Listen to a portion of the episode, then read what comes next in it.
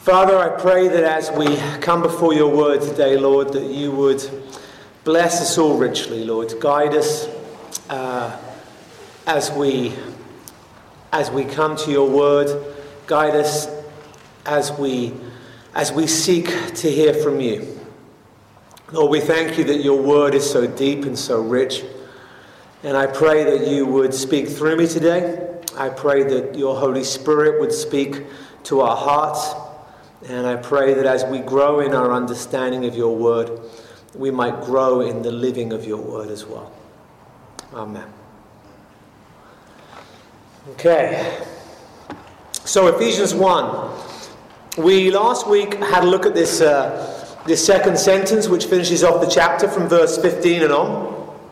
And. Uh, Let's just, let's just look at it as we start again. For this reason, because I've heard of your faith in the Lord Jesus Christ and your love for the saints, I do not cease to give thanks for you, remembering you in my prayers that the God of our Lord Jesus Christ, the Father of glory, or glorious Father, may give you a spirit of wisdom and revelation in the knowledge of Him, having the eyes of your hearts enlightened, that you may know what is the hope that which He has called you to what are the riches of his glorious inheritance in the saints, and what is the immeasurable greatness of his power towards us who believe, according to the working of his great might.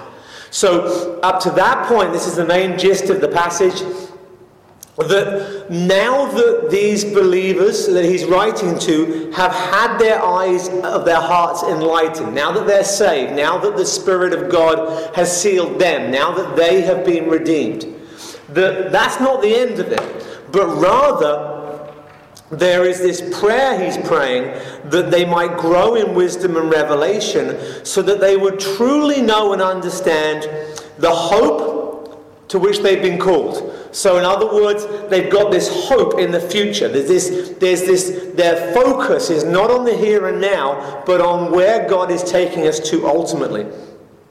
And also that they would know um, the riches of his glorious inheritance in the saints. So, as far as the now goes, knowing who we are in Christ, knowing what he's done for us, what he's given to us, what he's accomplished for us, understanding who we are through God's eyes. And thirdly, that we would know what. Uh, is the immeasurable greatness of his power towards us who believe. And so, as well as seeing the hope in the future and the blessings we have now, also now we need to recognize that the having the Spirit of God means we have this power that is absolutely immeasurable, cannot be quantified.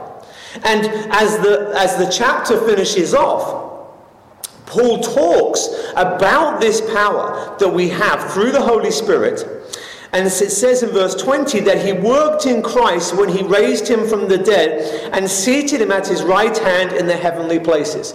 And so the power of the Holy Spirit is the power that took Jesus Christ, raised him from the dead, and exalted him in the heavenly places. That power is within us. Now, then Paul finishes off the chapter talking about this exaltation of Christ when he says he's been seated at the right hand in heavenly places, far above all rule and authority and power and dominion, and above every name that is named, not only in this age, but also in the one to come. And he put all things under his feet and gave him his head over all things to the church, which is his body, the fullness of him who fills all in all. And we saw there at the end that this exalted Christ, through the Holy Spirit, indwells each one of us and we come together as a church. And so the church local and the church universal, in the sense of all Christians, we are an immeasurable force. Because Christ dwells in each one of us. Now, today I want to have a little bit more of a look at this exaltation of Christ. Because sometimes I think we come under a misunderstanding. Sometimes there's this misunderstanding that um, the Apostle Paul, because he was an apostle, because he was a prophet, and because God spoke to him, that, you know, God would say, Hey, Paul, I'm gonna, I've exalted Christ. Oh, brilliant. Let me just write that down quickly. And the idea is, I think, in some of our heads, I'm going to sneeze in a minute. Hold it back, hold it back. Um, the idea in some of our heads is that Paul um, and other prophets just got information from God and bypassed everything else. Now, I don't believe that's the case. The Apostle Paul certainly did receive revelation from God. But we also know that God chose Paul, and Paul was perhaps in his day one of the greatest scholars of the Old Testament. And when God chose an apostle, he chose Paul above everybody else, and Paul knowing the scriptures so well. And the irony was that Paul knew the Old Testament. I mean, he probably had the whole thing memorized. That's how well they knew it. And that's a lot of stuff to memorize. And yet, the conclusion he came to was that God wanted him to kill Christians. Now, that's getting it wrong big time. So then what happens is that the Jesus, as we know, stops him on the road to Damascus, and Paul has this conversion experience. And Paul re- realizes how wrong he is. But before he starts his missionary journeys, it's a period of about three years. And for the bulk of that, that time, we think he may have been in Arabia, where he was studying. It is almost as if a mathematician has come has solved this great equation, writes the answer down and realizes it's wrong. Is given the right answer, and now he has to go back through all of his workings and see how he got it wrong. And Paul, for a period of probably years, was going away and trying to see how did I get it that wrong? Now, from our perspective here in Ephesians 1, what I want us to see is that what Paul is telling us about what Christ has accomplished, what Christ is going to do, where Christ is now, where we stand, he's not just plucking this stuff out from thin air. He's not just getting stuff directly revealed to him from God. He's in fact, he's teaching stuff that was always there in the Old Testament. It was always there. The idea that a Messiah would come and that he would be exalted in, to the right hand of God in heavenly places above every rule, every power, every dominion. That was always taught. Let's have a look at a few passages. First of all, before we go to the Old Testament, let's go to Matthew 22. Because I want to show you the, Jesus quoting the passage that we're going to turn to next. And I want you to see just how, how he does this. By the way, the most quoted portion of the Old Testament in the New Testament is Psalm 110. Psalm 110 is the most quoted Old Testament part of the Old Testament in, by the New Testament. And here's a good example of it. In Matthew 22, looking at verse 41, this could be called How to Shut Up Pharisees. Now, while the Pharisees were gathered together, Jesus asked them a question What do you think about the Christ? Whose son is he? Now, this is, this is a fascinating question, okay? Because, firstly, we think of Christ being Jesus Christ, right? I mean, some people think that Christ was his surname or something, you know? Which Jesus? Jesus Christ, you know? But Christ is just the Greek word for the, old, the Hebrew word Messiah. It just means the Messiah. So he's asking the Pharisees, what do you know about the Messiah? Who, wh- what do you know about him? Whose son is he? Now, this is interesting because son, meaning a descendant through, this is a phrase where Jesus would call himself Son of Man. And others would use other terms, and the Pharisees are being asked what they think of the Messiah. And when they say who's when they're asked whose son is he, they said he is the son of David. Because there is much revelation in the Old Testament, we'll look at some of it in a minute, but there's much revelation in the Old Testament which talks about the Messiah being from the line of David. And there is a Davidic throne. David as king, that line will continue forever. Because one of David's descendants will rule forever. And that's the Messiah. So to say that he is the son of David is correct. In a nice little twist in the passage, though, the son of David tends to refer to the kingship and the ruling and the reigning of Messiah, which is what they were looking for, which is why they missed who Jesus was. And it's why Jesus so often referred to himself as Son of Man, because he was coming in the first coming in a very different way than he will come in the second coming. So they are looking at the Messiah as one who will bring judgment. They said to him, the son of David. He said to them, How is it then that David, in the Spirit, in other words, David here is speaking in Scripture and is Spirit inspired, this is, this is without error. How is it that David calls him Lord, saying, The Lord said to my Lord, Sit at my right hand until I put your enemies under your feet. So the Lord, Yahweh, says to my Lord, so God the Father, David is saying this, this is David writing, God the Father is saying, um, sorry, God the Father speaks to another person who David says is my Lord. Now, the two words Lord here are different. The first Lord is the name of God, Yahweh. The second Lord is Adonai, which just means Lord, means master. So David is calling someone his Lord. So Yahweh is speaking to David's Lord, and Yahweh, God, says, Sit at my right hand until I put the enemies under your feet. And Jesus is saying to them, How is it then that if the Messiah is the son of David, descended from David, they think of David as being great, how come David has to refer to him as Lord? This descendant of David is greater than David. And they didn't know how to answer, and Jesus is simply showing them, I think as much as anything else, how little of the Old Testament they might have memorized it, but they didn't understand it. So let's go and have a look at it. Psalm 110. This is a very, very important foundational passage, and I want us to make sure that we understand it. Psalm 110, pretty much in the middle of your Bible.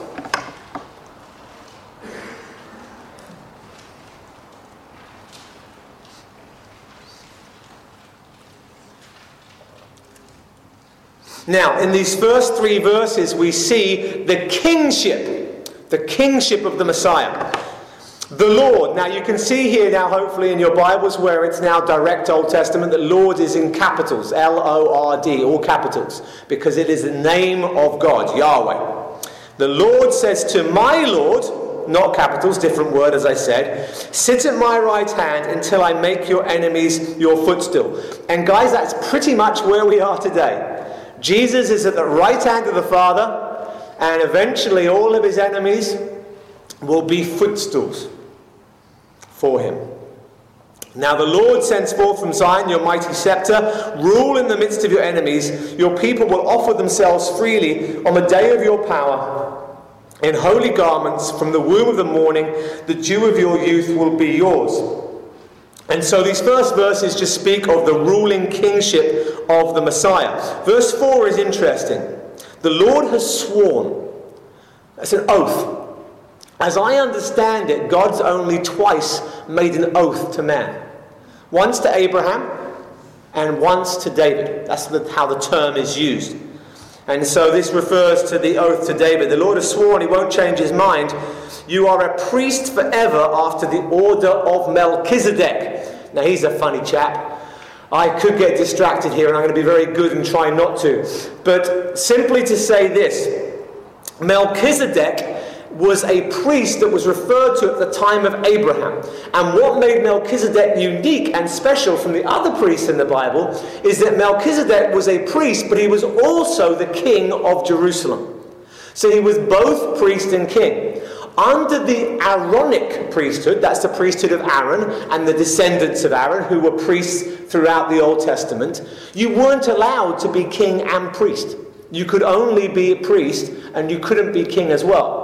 There's an incident where somebody tried to break that rule, but we'll leave that for today. But that's how the rule was. And so Melchizedek is different. Now, Jesus is going to be the priest The Messiah is going to be a priest, but as we see in the first three verses, he's also going to rule. So he's going to be a king and a priest, therefore, he can't be a priest like Aaron, he is a priest like Melchizedek. And eventually, we will study through the book of Hebrews and look at that in far, far more detail.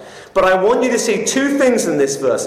Firstly, the oath here, he's sworn. That oath links us to David and the, the, the uh, covenant with David. And this descendant of David, this son of David, is going to be greater than David. He'll be Lord. And he will not only be king, he will be a priest. And notice, he'll be a priest forever. Aaron's not a priest anymore. Aaron's descendants aren't priests anymore. Heck, there's no temple for them to be priests in anymore. But this priest will be priest forever. And then it says in verse 5 and, and I think as we come to verse 5, we see in the first three verses, we see the kingship of the Messiah. In verse 4, we see the priesthood of the Messiah. If anything, in these last few verses, we see the Messiah as a warrior. The Lord is at your right hand. He will shatter kings on the day of his wrath. He will execute judgment among the nation, nations, filling them with corpses. He will shatter chiefs over the wide earth. He will drink from the brook by the way, and therefore he will lift up his head. And there, that's a complicated last verse, but certainly there's a sense of lifting up the head is being restored, being renewed. And he will come, he will come into battle, and he will do much killing. Guys, we are in an era where Christians will often bend over backwards to make sure we don't offend people because we're these nasty, bigoted people. And we are, we are very careful so often not to offend and not to come across as anything other than very gentle and loving. And I get that, and to a degree, I agree with that.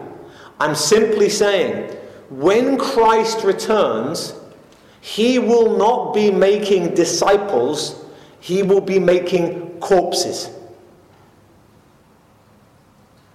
Whether somebody follows Christ or not is the most serious of matters. It trumps everything else. It is so important that we understand when we see the first coming of Christ, we see God wooing people, calling people, saying, Come, follow me. And that is the heart of God. But when we see the second coming of Christ, we see him exercising judgment on those who have made their decisions when the time is up.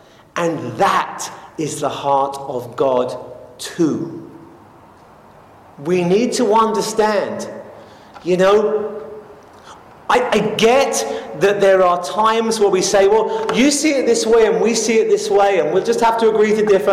And it's good to be polite and it's good to be courteous. I'm not saying it's not. But we need to understand that the greatest sin of all is rejection of God and rejection of His Messiah.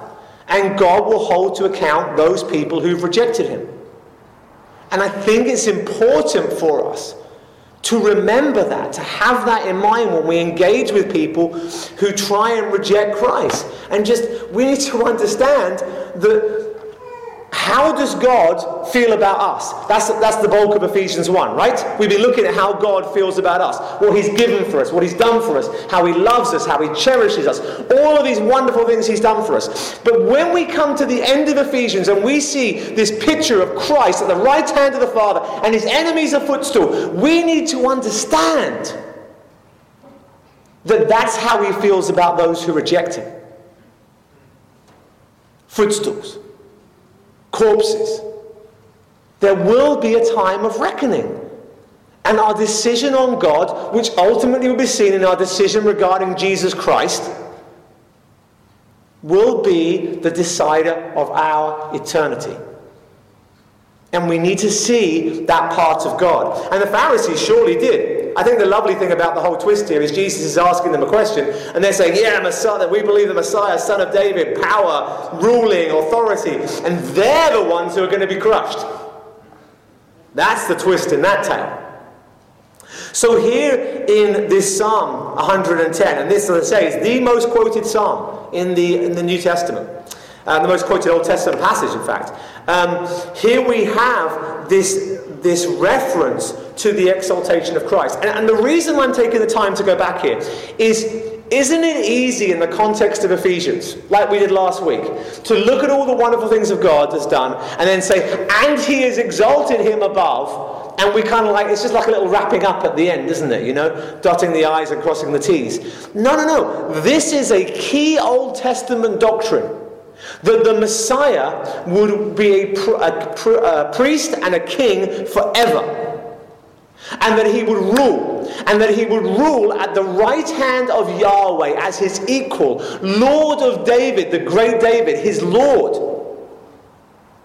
And that his enemies would be destroyed, that there would be corpses, that there would be blood, and that he would rule and that he would reign and he would have authority and that, that he would reign forever. And that's our God, that's our Christ.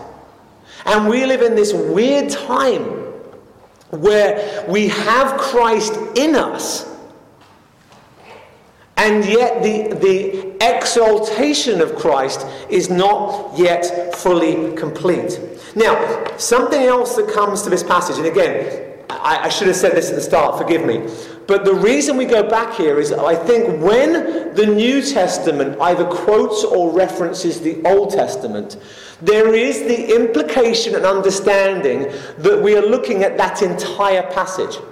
So, in other words, when Paul to stay in Psalm 110. But when Paul in Ephesians talks about how seated at the right hand, above every rule, authority, power, and dominion, every name that is named, then we can see this here in Psalm 110. We can see that linkage there. But what Paul is doing is he's pointing us to the whole of Psalm 110. Now, one of the key themes in this Ephesians 1 passage has been this concept of Christ in us. Now, this is directly linked to this concept of him being a priest, our great high priest. Okay? And the priesthood of Christ is linked to him indwelling us. He is our, our access to God. Remember, the priest connected God and man. It was Job who said, I believe in chapter 9 of Job, he said, he talked about, no, actually, it wasn't different chapter. But anyway, he does say in Job, he talks about, oh God, that there would be an advocate between you and I. There is Job in all his pain and suffering, shaking his fist at God and getting nothing back but silence. And he says, if only there was some way of knowing you, God, hearing you, having a response from you, if there was somebody who would stand between us. And that's the role of the priest, and ultimately, that's the role of Messiah in his priesthood, that he is between us and God. Now, we see that in Ephesians 1 with regards to redemption. That Christ seeing us separated from God, we'll come back to this next week, but Christ seeing us separated from God, that He took the price for our sin upon himself so that we could be reconciled to God. And then you can see how he unites God and man. And that is the role of a priest. But the priesthood of Christ is seen in all sorts of different ways. I think we should probably look at a few. Um, firstly, in 1 John. So go way, way to the back of your Bibles to Revelation and then just a tiny bit forward.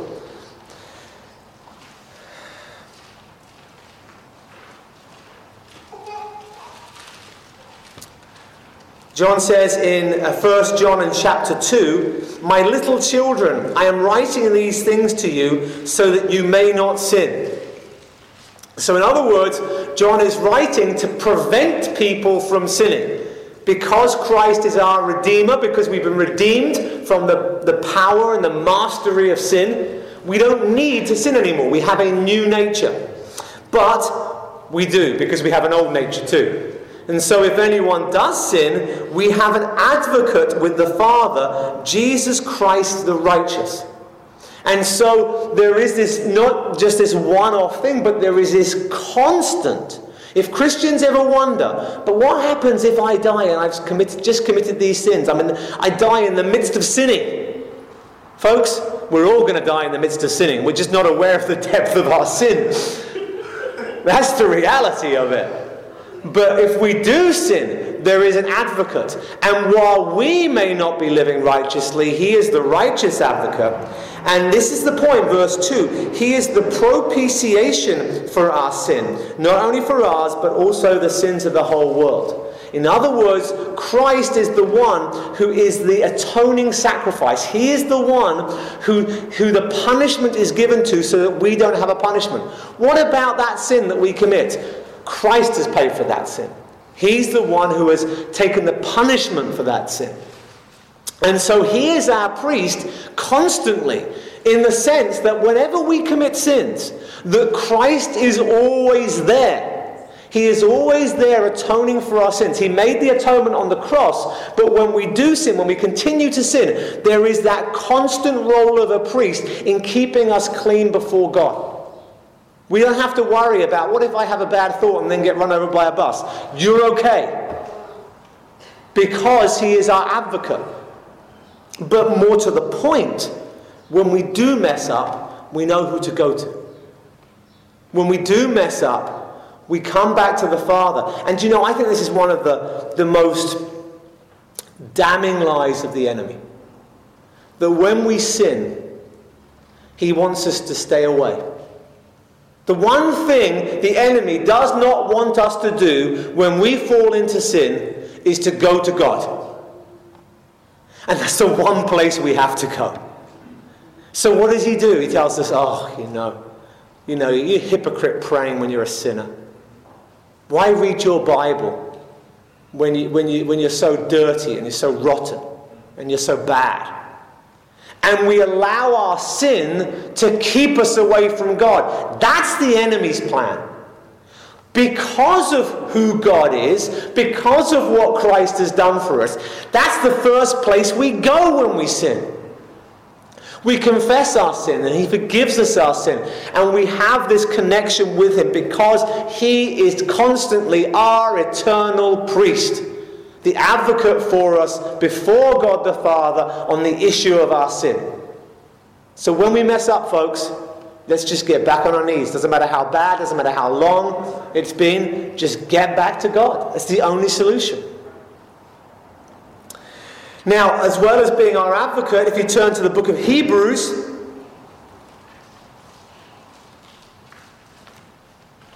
just a little bit further back.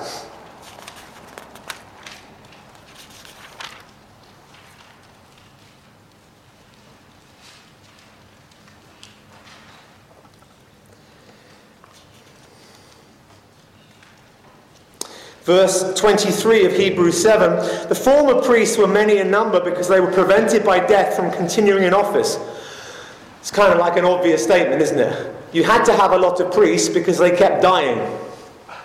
you know, it's like when someone's dead, that kind of prevents them from being a priest. So you have another one, and then he dies, and then you have another one, then he dies, and you have another one. So you got lots of priests, right? But he, this is Christ, holds his priesthood permanently because he continues forever. Isn't that great? You see, the Jews had a priest that was the connection between them and God. But because Christ rose from the dead, that's that power in Ephesians 1. This is all part of the context. Because Christ rose from the dead, he is constantly our priest because he will never die and he will live forever. And therefore, his role as a priest will never come to an end. And so, consequently, he is able to save to the uttermost, since those who draw near to God through him, since he always lives to, uh, to make intercession for them. So he is able to save to the uttermost those who draw near to God through him, since he always lives to make intercession for them. Who's them? The them are those who are who draw near to God through him. I think sometimes because we use the word intercession to mean praying for someone, that when we talk about Christ being our intercessor, we have a picture of Jesus praying. Saying, Father, please do this, Father. And I, and I think that's slightly off. In that, when we intercede, when we pray, what we're doing is we're going before God on behalf of someone else. We're essentially acting like a priest. Funnily enough, just yesterday, um, I had a, a, Facebook memory thing that came up where somebody years ago messaged me or put a post um, to me on Facebook and said, Hey, I know you're a Christian. My sister's terribly sick and she's, you know, a mother and she's a wife and she's really struggling. Would you pray for her? And the idea this person had is, well, I'm not really a believer. I'm not really a Christian. But I believe in God enough that I want someone to cry out to God, but he wouldn't listen to me. So would you do it for me? So I was essentially being asked to be a priest. And that's really what we mean by intercession, is, is reaching out to God on behalf of someone else, being in the gap between the two. So when Christ intercedes for us, what it means in this context is when somebody wants to get near to Yahweh, there's only one way you can get to God now, and that's through Christ. And when you go to Christ, Christ says, Father, I've got this one. My blood has covered their sins. And that's how he intercedes. That's how he comes to the Father and says, This one's okay. My, this one has, has come to me, and my blood has covered their sins. There's no wrath for this one. That's the intercession of Christ. And so he is our priest, he's our advocate, he's our intercessor. And there's another lovely one as well. Let's go back a little bit more in Hebrews to chapter 4. Man, we really need to do Hebrews sometime.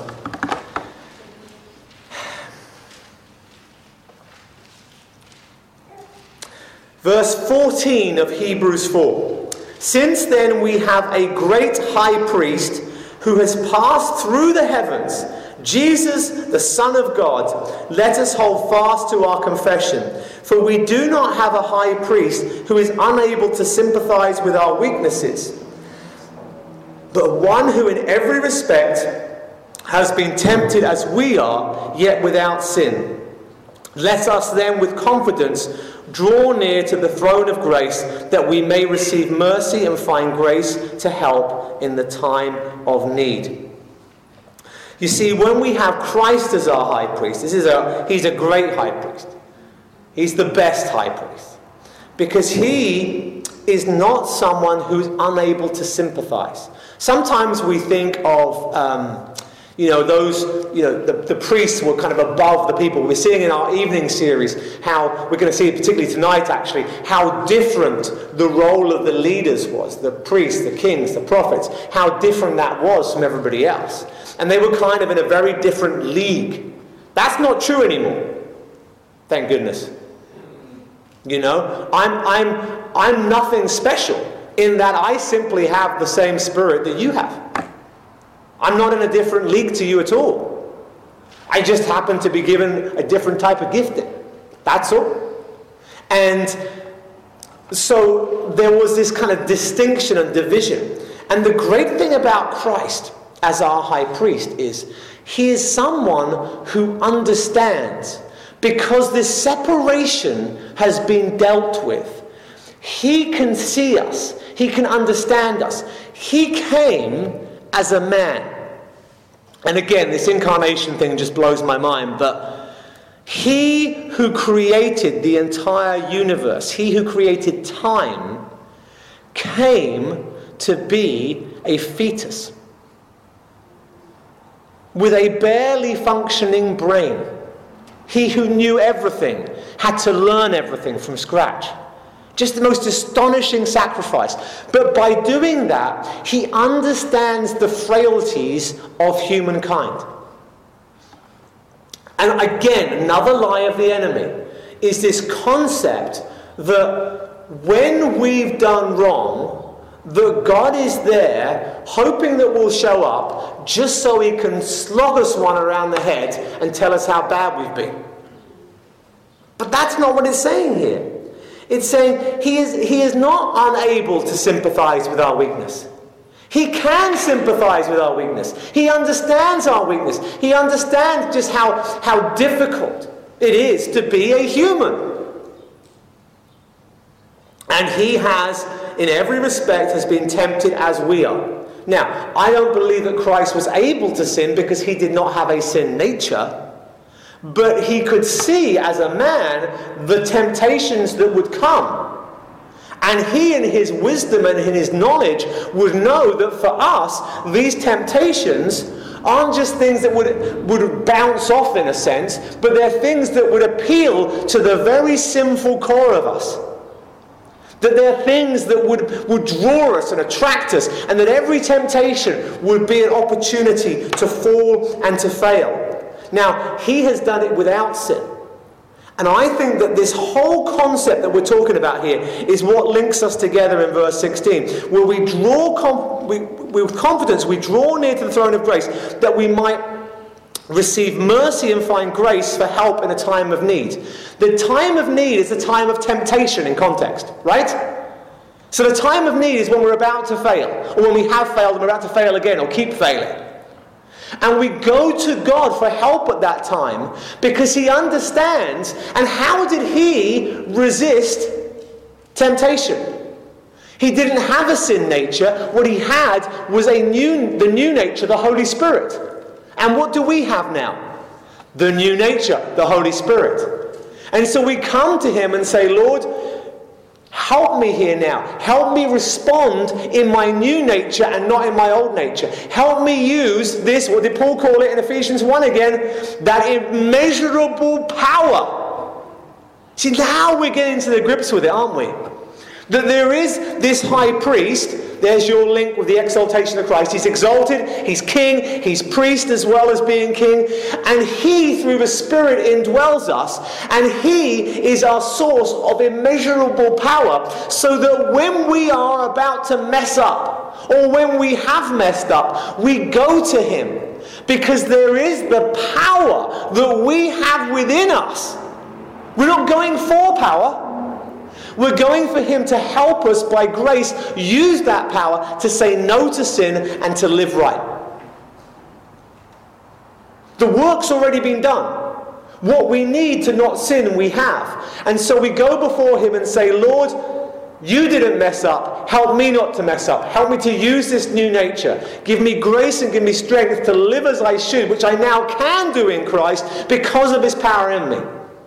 And this is why Paul in Ephesians 1 is saying you need to know the hope of your calling. You need to know the riches that you've got. You need to know the power that's within you. Why? So that you can have a party and celebrate it? No, so that you won't sin. We need to understand these things because when we know where we're going to be with Him forever, then being rejected by man doesn't seem like such a bad deal, and the temptations that come with that, not such a problem. When we feel like we're losing out on everything in this life and we focus on the riches that He's given to us, that He's poured out to us, then it doesn't seem like such a problem. And when we look at the power within us, we understand that if that power can raise Christ from the dead and put him above every power, every authority, and can give him the power to conquer all his enemies, then that high priest is going to enable us to do what's right. You know, there are too many churches today that talk about the power of the Holy Spirit. And they talk about the power of the Holy Spirit, and what they mean is fireworks and whistles and, and light shows and, you know, woo, kind of exciting stuff. And you know what? I've noticed over the years a correlation that the churches who talk most about the power of the Holy Spirit are typically the churches where people live in the flesh the most. You want to talk about power of the Holy Spirit? The power of the Holy Spirit is what brings us to the throne of grace so that we say no to sin rather than yes. And I don't care what magic tricks you can do. Don't talk to me about the Holy power of the Holy Spirit unless you're performing that trick, because that's the real evidence. Now, we've got time for another one. Let's turn now to Psalm 8. So we've seen how the Psalm 110 has given us this, this previous picture. In fact, you know what? You can turn to Psalm 8 and keep there, but I think I've got time. Let's, let's also Next, go to Daniel 7. Just as another passage that talks about this exaltation. I, I just constantly want you guys to be grounded in Old Testament. I want you to know that when these things are said in the New Testament, they're not new ideas, but they are things that the Old Testament saints were faithfully looking for. That when Paul is saying that you have this great power, and, and, and the power in you is the power that raised him from the dead and has exalted him to the right hand of the Father, that has given him rule and power and authority, that this was something that for, for generation after generation they were looking forward to. Daniel 7. I saw, verse 13. I saw him in the night visions, and behold, with the clouds of heaven there came one like a son of man. It's the name that Christ, more than any other, chose to use of himself. And he came to the Ancient of Days. Do you see the parallel here with Psalm 110? Psalm 110, the Lord, Yahweh, God the Father, said to my Lord, that's the Messiah, and here we have one like a son of man the Lord with the, with the little letters comes to the Ancient of Days. That's Yahweh, that's God with the capital letters. And he was presented before him, and to him was given dominion and glory and a kingdom, and all people that all peoples, nations, and languages should serve him. His dominion is an everlasting dominion which shall not pass away, and his kingdom is one that shall not be destroyed. There it is parallel to Psalm 110. God the Father giving the Son all authority and all power. Right, now go to Psalm 8. Psalm 8.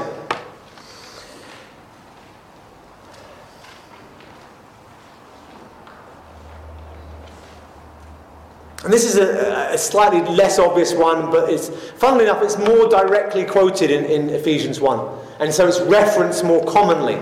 I noticed in my uh, cross reference section that you sometimes have in the Bible that it linked to Psalm 8 but not Psalm 110. Psalm 110 is actually the bigger foundation for the passage, but Psalm 8 is quoted more directly. And this is a little bit of a, a slightly different one. So, O Lord, our Lord, how majestic is your name in all the earth. You might recognize this from worship songs, by the way. You have set your glory above the heavens, out of the mouths of babies and infants. You've established your strength because of your foes to still the enemy and the avenger.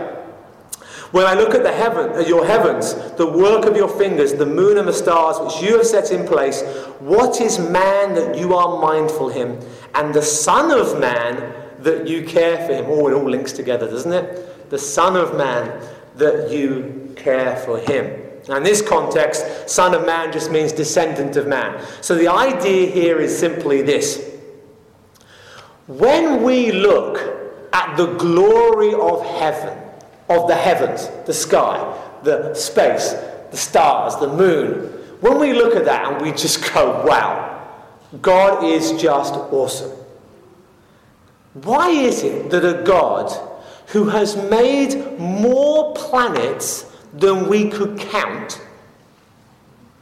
I think I'm right in saying, a scientist will probably correct me afterwards if I'm wrong, but I think I'm right in saying that if we right now started counting, that we would probably, even if we didn't sleep, be dead before we counted the number of planets in the universe. And yet, on this planet, he created us. And so the atheist says, well, there must be life on other planets because what are the odds? And the Christian goes, there are no odds. How is it that he is mindful of us? That he gave us life? That he created somewhere we could live? That he gave us a home on this planet so that we could look out to all of the other stars and go, wow. All of that and right here, he makes us. And he chooses us. And he redeems us. And he seals us. It's, it's just astonishing. Why, why would you create all of this just for us? To see how great you are. You're mindful of man. Yet, you have made him a little lower than the heavenly beings and crowned him with glory and honor. I don't think that's yet in the sense of, but he's not that great. I think it's simply saying it's actually a good thing. You know, here is man, there's all the stars, and you've made him a little bit below the heavenly beings. That's probably a reference to angels. We won't get into all that today. But you've crowned him, that's us, that's man, with glory and honor. You've given him dominion over the works of your hands, and you have put all things under his feet. We'll come back to this in a minute, but just go with it for now. All sheep and oxen and the beasts of the field, the birds of the heavens, the fish of the sea, and whatever passes along the paths of the seas. O Lord, our Lord, how majestic is your name in all the earth. Now, this is why it's so important. When you see something quoted in the New Testament, you've got to look at the context. Now, in the context of Psalm 8, you've got this progressive understanding, okay? God has created the whole universe so we go, wow, because He's given us life and we look out at it and it's just like all of this for us. And then on the earth, He gives us glory and honor. He gives us authority over the things on the earth. So there's a creation above, right? And we go, and wow, and you've given us life here. And then there's creation below in the sense that we have authority on the earth over the animals and the beasts and the, the fish and what have you. And this is a reference to the authority that was given to Adam and then reissued to Noah, that man would have dominion over the earth. The dominion, I, I would hasten to add, that we're not doing a very good job of right now. In this modern era of of pollution and all sorts. You know, we, we are you know, arguably destroying the earth. And do we have dominion? Well, yes, in a sense, we have dominion, but we're doing a pretty lousy job of that dominion. Doesn't I've heard Christians use the idea of dominion over creation to mean that we can do this kind of stuff, and it's like, dude, you do not understand what we are supposed to be doing. We have responsibility for the birds of the air and the beasts. It doesn't mean that we can mistreat the planet the way we are. Anyway, I won't do that today. But simply to say this in verse 6, in the midst of this, he says, You've given dominion over the works of your hand, and you've put all things under his feet. In that context, God has put creation under the feet of man. Right? That very verse, if we flick back, that very verse is quoted in Ephesians 1, where it says in verse 22, He has put all things under His feet. In the context of the church. And so, in the same way that Adam was given rule over the planet, Christ is given rule over the church and over the heavens and over the earth. And it's an interesting use of phrase. That the phrase that is used to speak of man's dominion is now being used to speak of Christ's dominion. And why is that significant and important? Because it takes us back to the original creation with Adam and Eve and all the planet and the dominion how it was supposed to be. And what Paul is talking about in what Christ does in us is bringing us ultimately to the presence of God, to see Him face to face, to have that relationship that Adam had in the beginning restored with us through Christ. And so, and so the man had dominion over the planet. And when God, when Christ comes back, we will have dominion again. We will again have rule over the planet. But there will be one who rules above us, who rules over everything. Now, just to wrap all of this up, we come now to the end of the section. And by the way, some of the stuff we did today is going to be relevant contextually for kicking off next week as well, into chapter 2. But what I want us to understand is this. I hope this morning I have given you a fuller picture of the concept of the exaltation of the Messiah. That it is something that was always there in the Old Testament, that was always going to happen, that was looked forward to. It is not just that, oh, Jesus is in the heavens and he's really powerful, this kind of stuff. We're talking corpses, we're talking blood, we're talking about the wrath of God returning. We're talking about Jesus having authority over everything. And for us now, practically, the passage is also pointing to his priesthood and how we who have his spirit have him with us constantly as our advocate, as our intercessor for our sin, and as one who is sympathetic to our weaknesses and to our sorrows, and one who helps us use the immeasurable power that we have. Not to do fancy shows, not to draw attention to ourselves, but to not sin. That's the power that we have. He conquered sin and he conquered death. That's what we talked about in verse 7 when we talked about redemption. We had a master, sin. We were slaves to sin. But through Christ, the price was paid to free us from that master and for us to have our new master, Jesus Christ. And while Christ has not yet come back, as we can tell by the lack of corpses in the street, he has been exalted. And we are waiting for the exalted King to return. And that power that gives him that authority is in us now. He doesn't need help with the sword and the killing. He wants us to what? He chose us to be blameless in His sight. That's what the power is for. The power is for us to be more Christ like. And so, we've seen in Ephesians so far what God has done for us what he's accomplished.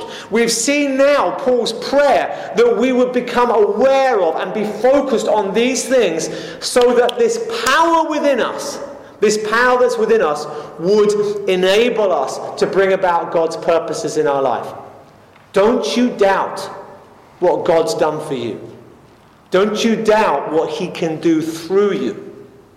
Don't listen to the enemy.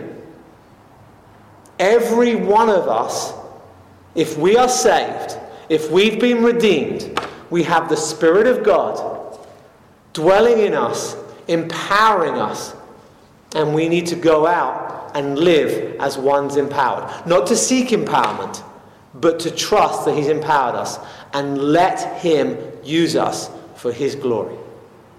Amen. Let's pray. Father, we thank you for your word and we thank you that you all along from the very beginning had this plan that not only were you going to send Christ to to become a man, to die, to redeem us, but that ultimately through that humbling and through that suffering, he would be exalted above everything. And Father, I thank you that the power of Christ indwells us. I pray that we would, we would come before your throne when, uh, when we're tempted to stumble, knowing that you have made a way for us not to. And I pray that we would know that we worship an exalted King. Come quickly, Lord Jesus, we pray. Amen.